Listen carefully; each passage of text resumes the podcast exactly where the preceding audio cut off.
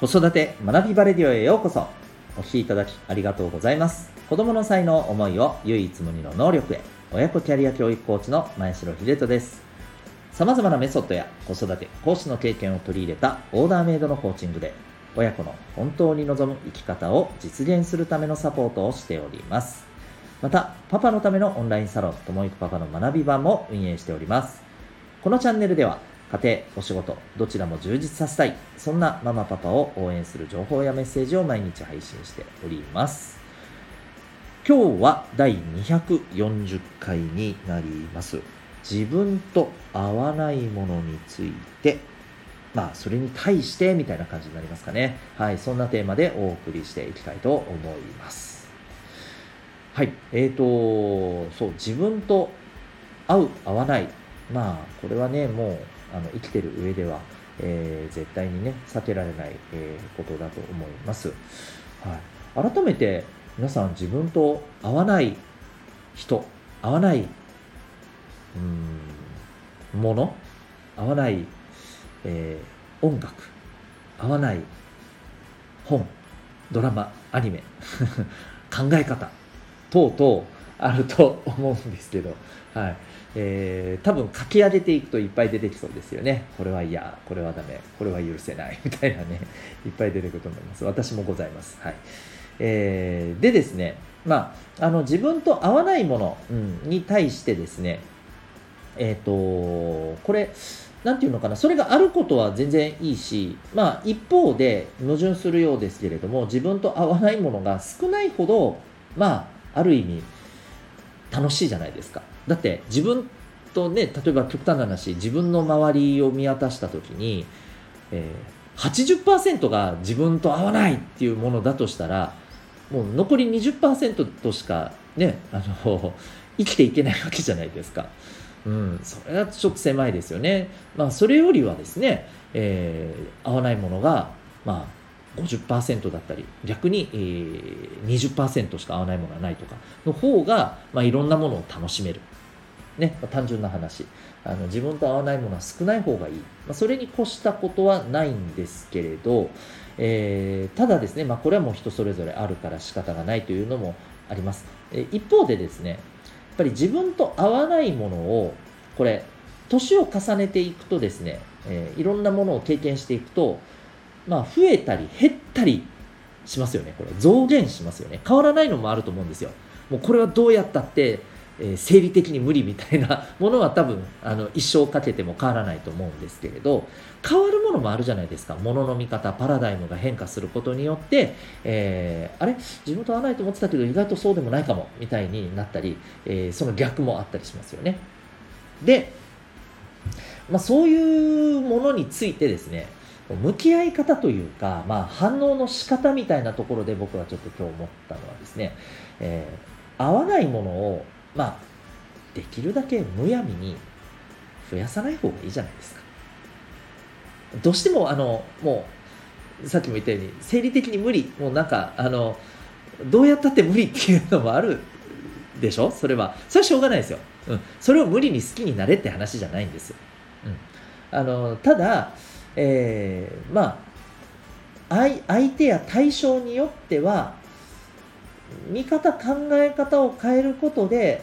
うん、そこまで合わないわけじゃないよねっていうものもあると思うんですよ。うん、で、まあ、その向き合い方についてですね、これ大事なポイントはですね、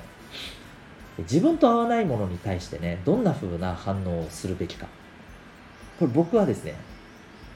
自分が合わないなっていういわば気持ちを言うだけが一番最上だと思います、うん、でね、えー、逆に気をつけた方がいいんじゃないかなって思うのが2つあって、えー、合わないなって思うものに対してね、えー、自分のその合わないなこれはちょっと自分は嫌だなっていうのを言わない言えないっていう状態。これは僕よろしくないと思うんですよ。言えなかったらもう皆さんもねイメージできますよね。たまるじゃないですか。余計やだやだやだやだやだやだやだっていうね。はい。あのエヴァンゲリオンの怒りシンジ君並みにですね、えー、どんどん心の中で連呼していくわけですよ。そうすると余計膨らんでいきますよね。嫌なものに対してね、うん、これはちょっと自分は嫌だなって言えた方がね逆にいいんですよ、だから気持ちを言うというのは大切なんです。だから言えないのは逆にちょっと心配です。言えない言わない、うん、どっかでやっぱり言えるようにねした方がいいと思うんですよ。でこれが一個ね気をつけてほしいこと。でもう一個気をつけてほしいこと。これが最近ですね僕はネットでいっぱいよく見かけるし僕はそれが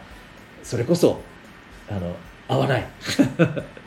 嫌だって思うんですけどそれは何か？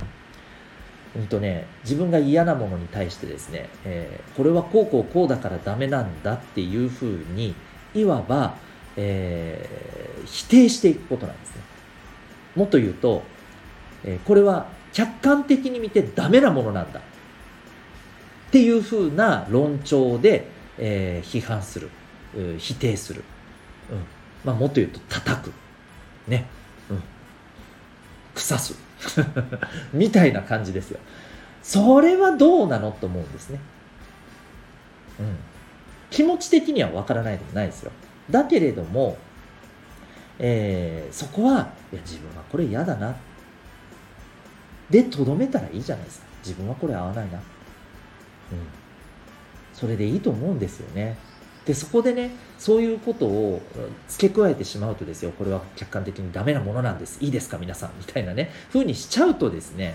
えー、まあ自分自身にもこの言葉って返ってくるわけじゃないですか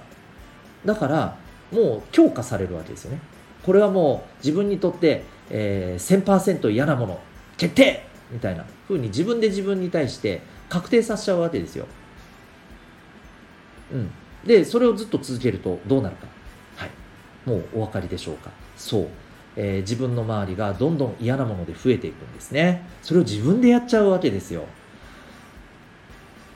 なんかこう考えたらねあの恐ろしくないですか、うん、自分でどんどん真綿で自分の首を絞めていくようなものですよ本当に、うん、なので僕はですね気持ちをスポンと言うだけ、うん、それを言うことでためないし